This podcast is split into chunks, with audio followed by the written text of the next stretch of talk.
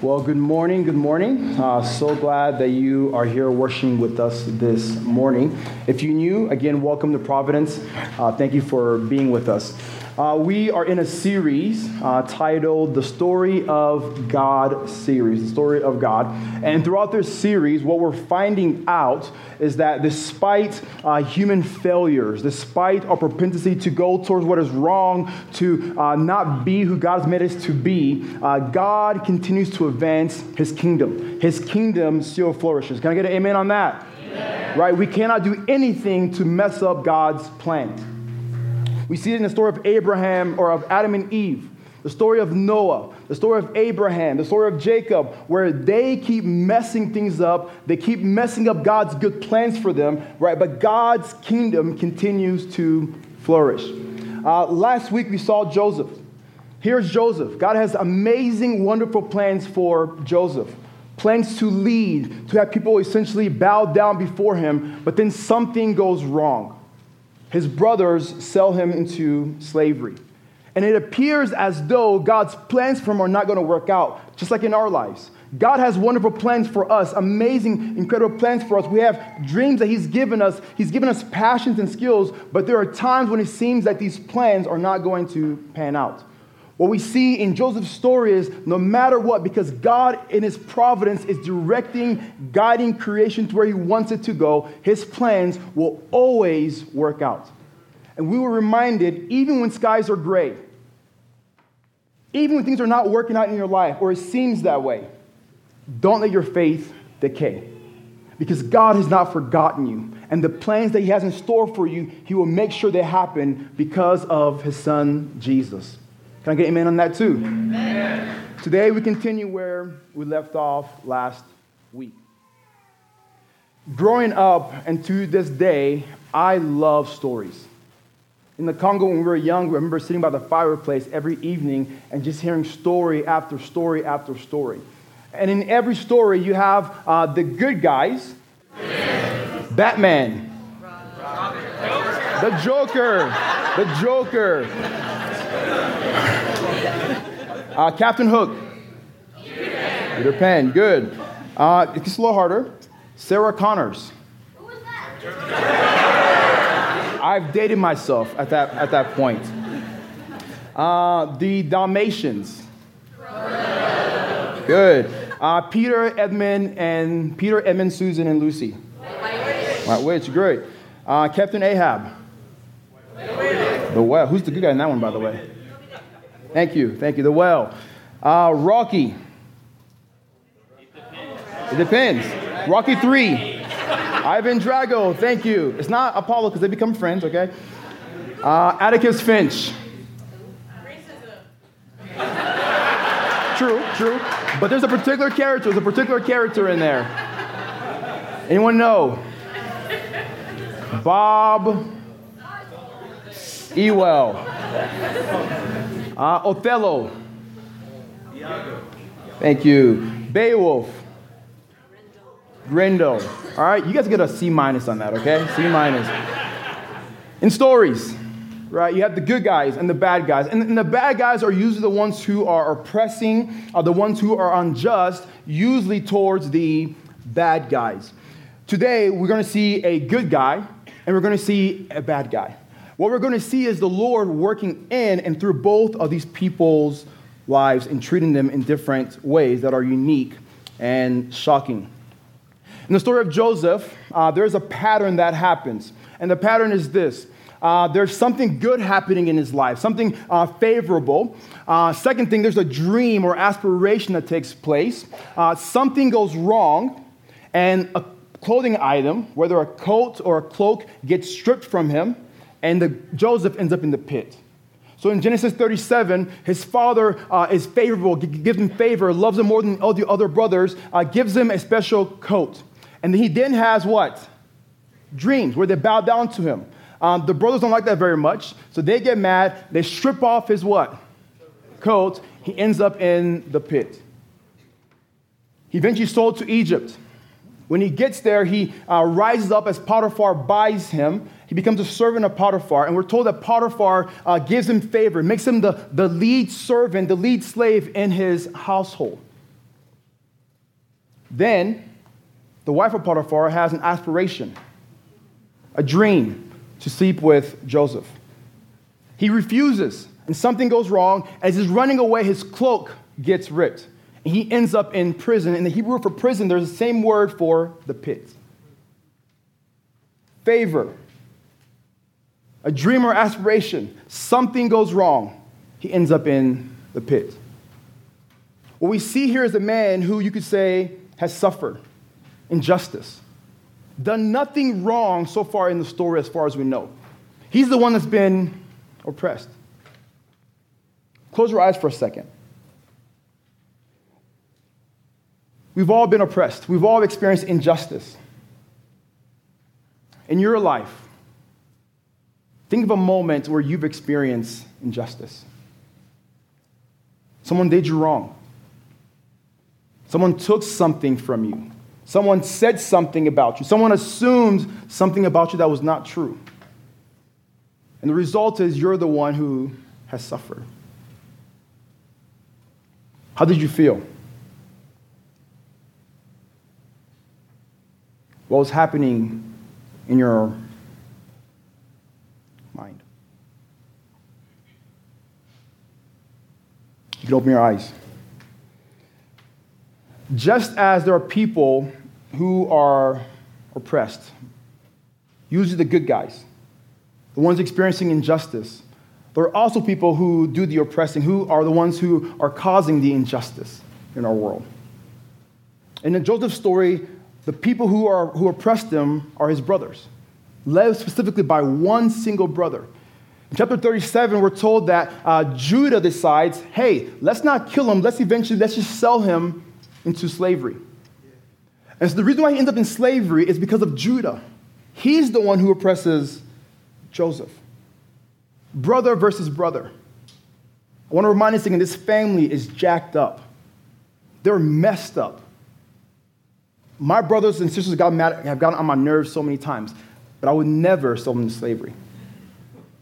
This family's messed up. Brother versus brother. In fact, this is the first sin, is it not? one of them. Cain and Abel. Right? When we fight against each other, we're fighting against our brother, against our sisters. The greatest empire, I would say, is Rome. How did Rome start? Brother versus brother. This past week, my wife and I were watching the film Napoleon. It's pretty, pretty graphic in some scenes. And I'm watching this, I'm seeing people kill people in the most graphic and awful way. I'm like, Kelly, what does God think about this? His children hurting each other. I'm reminded of the Civil War, where you had a brother fight a brother because one brother was oppressing another brother. No pun intended on that. Brother versus brother. See, sometimes people who are attacking us, who are oppressing us, who are unjust towards us, the good guys, us, the good guys, could be our brothers, our sisters, people that we know well. But we also know that the bad guys, the oppressors, the unjust people will one day face consequences. In our story here, uh, we're told after the event of, of selling uh, Joseph into slavery, uh, Judah runs away from home. We're not told why. Maybe he feels guilty because his father keeps mourning for Joseph. But he leaves home and goes to the land of Canaan. And from there, he marries a Canaanite woman, which is something Abraham, uh, Isaac, and Jacob refused to do. What's happening here is Judah, because of his oppressive lifestyle, because of his unjust lifestyle, he's left God's desire for him and gone to be with the pagans, with the enemies. And he settled among them. After World War II, towards the end, the Allies came into certain neighborhoods and took the Germans and had them walk through the concentration camps to visually see and smell what happened. And these Germans told, told themselves, we cannot believe we did that. Just as sin will take you further than you want to go, so will injustice. When you do something someone wrong, you'll end up saying, How did I get to where I am today?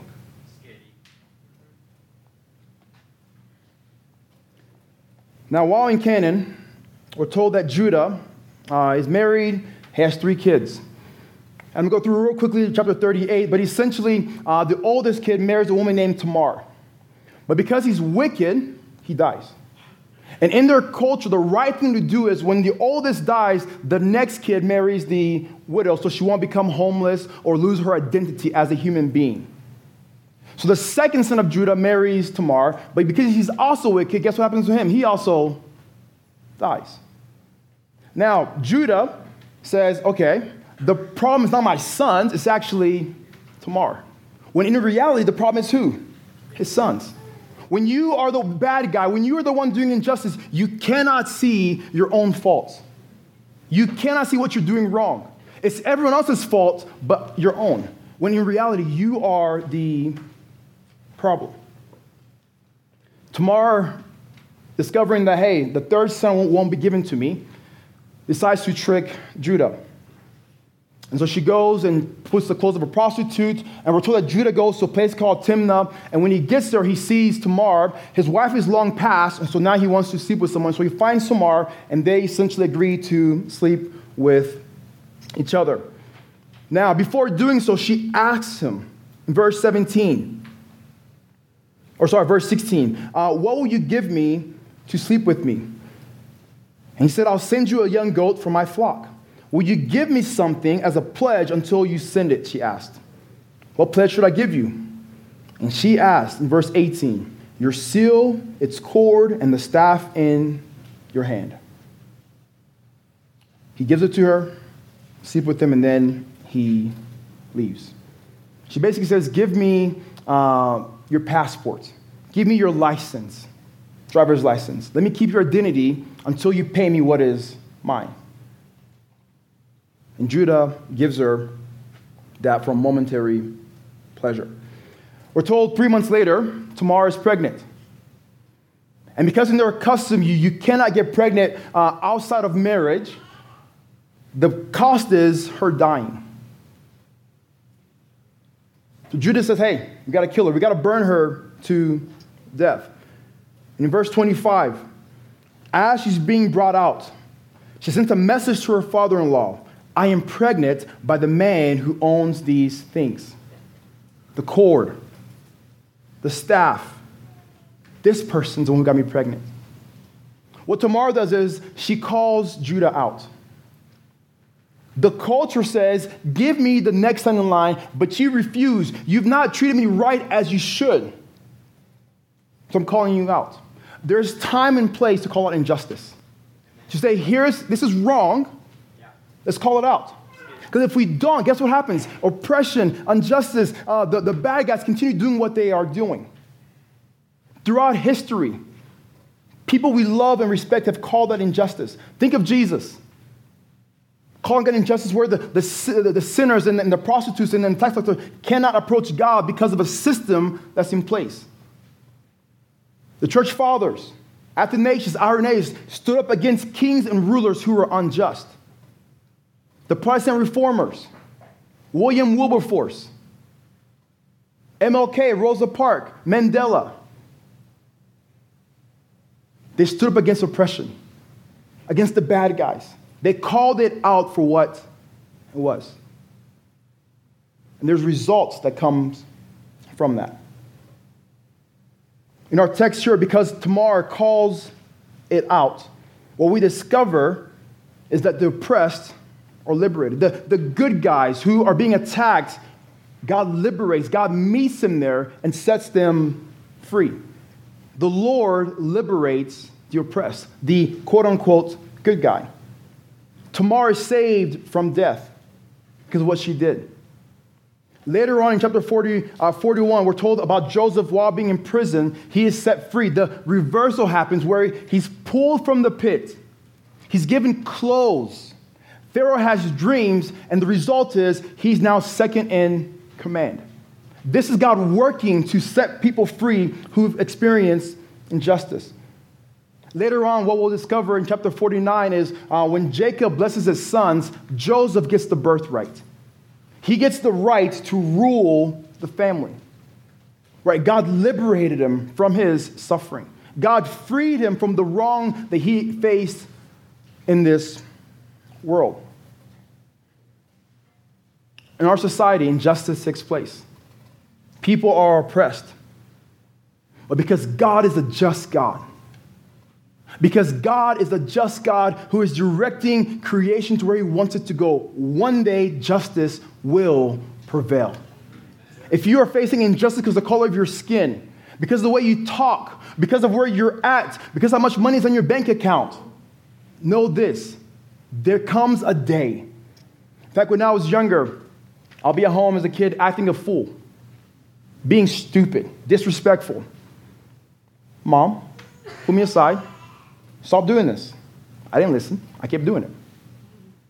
And famous words came from her mouth Wait until your father comes home. the car pulled up in the driveway. I put a pillow in my bottom. Dad was home. There comes a day where our Father will come back. Scripture calls us the day of the Lord. And on that day, justice will prevail. Because the Lord is the Lord of those who experience injustice and who are oppressed, who we call the quote unquote good guy. Now, that's not very new. Right? We all long for, we all hope for the good guys to be liberated, to, to be set free from what they're going through. What is new, what is shocking, is the same God who liberates the oppressed is the same God who also liberates the oppressors. We don't want to hear that. I don't want to hear that. The same God. Genesis 38, verse 26. After Tamar says, Hey, here are the stuff belonging to the men who got me pregnant, verse 26, Judah says this. It says, In fact, Judah recognized them. The same word user, Nakar is used for uh, uh, Jacob recognizing this, this is my son's outfit. So we're told here uh, Judah recognized these, the, the things that, that were his, and he says, She is more righteous than I. She's more righteous than I am. He's admitting, I've not been a just person. I've not been the good guy I should be. And from there on, his life changes. We're told later on that Tamar has two kids, Perez and Zerah. Now, in scripture, names are important. They, don't waste space because they needed to preserve the space when they wrote the text. Perez, name means to break out, as in break free. And Zerah means the light.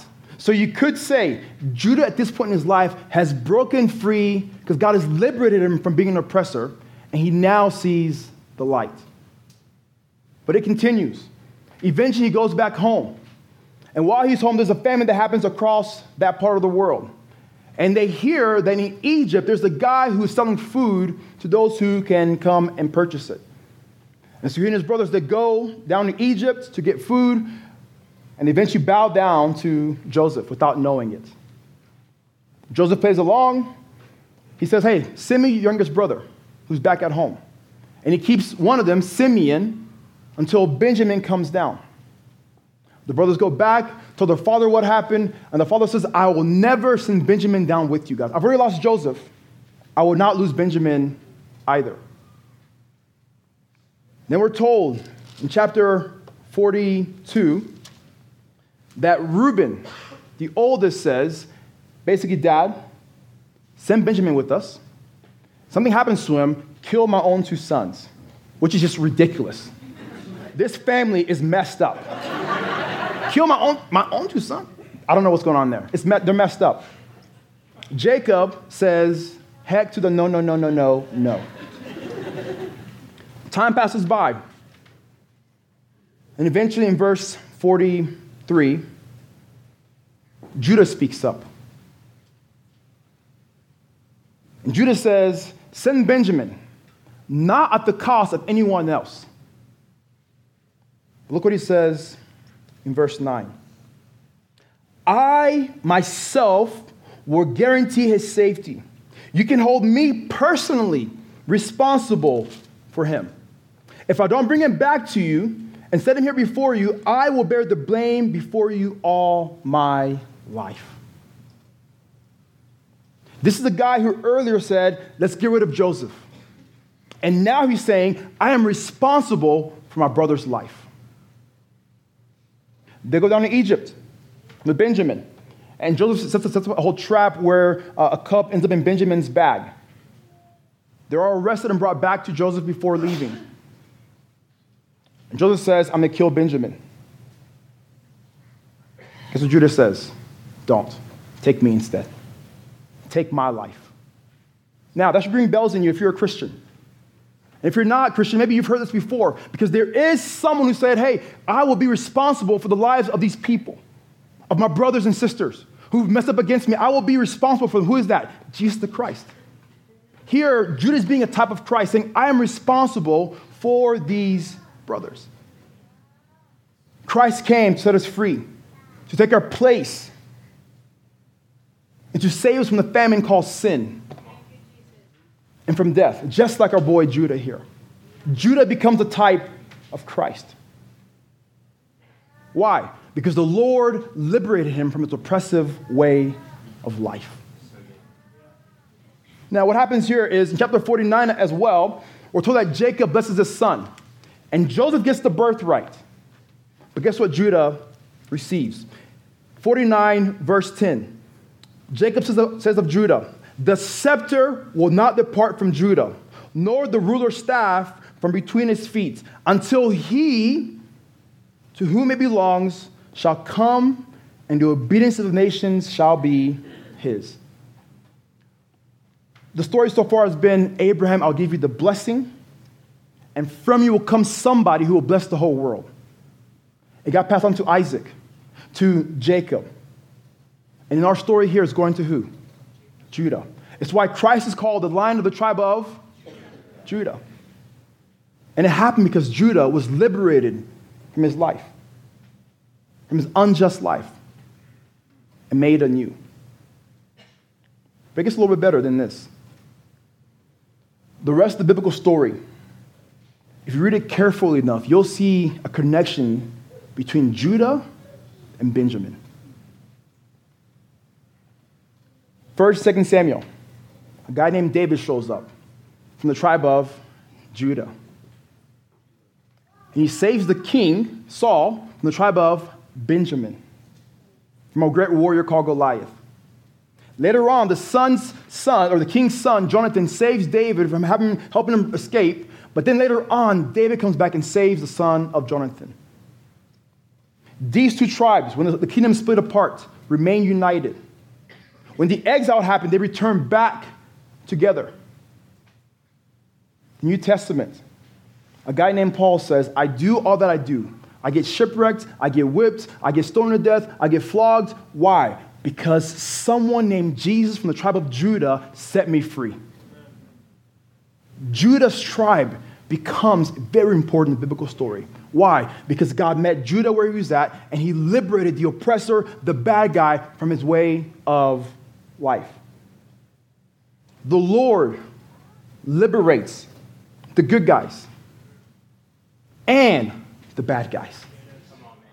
Doesn't matter what you are done, who you are, good guy or bad guy, the Lord offers you redemption. He sets you free from what you're doing and gives you something new, something beautiful.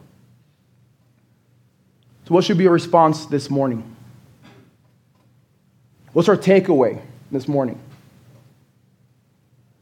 I would say this to love our enemies, to love the oppressor, to love that person who's unjust towards you. See, it's easy for us to love people who are good to us. It's easy. But guess who else does that? Sinners, says Jesus. It's harder to love someone who's done you wrong. But Christ says, love your enemies. And guess what? Don't just love them, do good to them. Why should I do good to my enemies? First of all, like us, the bad guys, the, the oppressor, the person who's unjust, also needs deliverance from their oppressive way of life. James Cone says, I'm paraphrasing, the oppressor is just as oppressed as the oppressed. There's a sin that's captured the oppressor spirit. that causes him to be unjust and cruel as they are. Second reason why I love my enemy I'm a sinner. It's like the oppressor. I have a plank, I have a speck in my eye just like they do. So why reject them when Christ loved me while I was his enemy? We need as much saving as they do. Finally, I may, be, I, I be the good guy in my own story. But guess what? I'm also part of a system that causes oppression. I can give example after example after example how we profit from things that cause other people to suffer. This is very unpopular.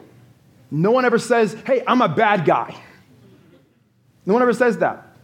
We're all the good guys. Turn on the TV, this side, this side. Hey, we're the good guys. No, no, we're the good guys. They're the bad guys. That's what we do. But we all have been unjust. We all have been the bad guys. And we also need liberation from the Lord. I can tell you from my life. In the Congo, when I was five years old, five years old, me and my friends took rocks and threw them at an albino kid. Only because he was different. As a five year old, as a seventh grader, I was cruel to a kid who was friendly towards me because I wanted to fit in with the fourth graders. As a teacher at a Christian school, it's before I was a pastor. I have been unjust towards certain students because they're arrogant. I've been unjust. I've been cruel. I've been the bad guy. If I can say, Lord, forgive me, why can't I forgive someone else? We must love the oppressor because they're just like us. If the band will come back up, how? How can I love the person who's unjust, who's oppressed me, who's the bad guy, who's the enemy? I want to challenge us this, this week to do this. Take a few moments and pray for the oppressor. Pray for the bad guy. Something simple as saying, Hey, Lord, may you be with this person. May you liberate them from the oppressive way of life. And may you be good to them. Try that. If you say, well, that's too easy, that's too, that's too easy to do, well, praise the Lord. Let me tell you do this invite that person to coffee and hear their story. Right? We must love the oppressed, absolutely. Those who are experiencing wrong, absolutely. But we must also love the oppressor, those who are doing wrong. Jesus says, God is good, God is kind to the righteous, the good guys, and the wicked, the bad guys. A few weeks ago, our brother Juan did an amazing sermon from Isaiah 19. As we began our, our next three year goal, to be one church with multiple expression, multiple gatherings. Juan reminded us from this passage in Isaiah 19 where God tells Israel, the, the good guys, says, Israel, you are my inheritance. You belong to me. Now, you would think he would say, well, Egypt, who's oppressing you, who has oppressed you and continues to do so, or, or Syria, who, who invented crucifixion, they're also bad. You would think God would say, I will destroy them. But in this text, says Isaiah, he says, Assyria, Egypt, you're my people. You're my inheritance. Both those who've been oppressed and the oppressor, God says they're His. There will come a day where your enemy will worship God with you. Think about that. You're worshiping God, and there's, oh my gosh, you're here. Why? Because God liberated you, but God also liberated him or her. And that one day is a future thing, yes. But in God's body, in God's church, that one day is right now. So leave here and love the oppressor because God loves them as much as he loves you. Would you bow your heads? If you're in here and you say, hey, I have oppressed other people, I am the bad guy. If you're in here and say, no, I've experienced injustice, I need someone to liberate me. If you're in here you say, you know what, I don't know who Jesus is at all, I want to know him. He wants to meet you where you're at and offer you redemption. In a moment here, you'll see people up here to pray with you and for you. And I invite you, come on up. They're not here to judge you. You're just as broken as you are. I invite you to come on up and pray with them. Because the Lord wants to liberate you where you're at and give you a new story a beautiful story that we cannot see unless we come to Him and receive His liberation. One day, we will get to worship the same God together. God, you're the God of the oppressed, but you're also God of the oppressor. All things belong to you.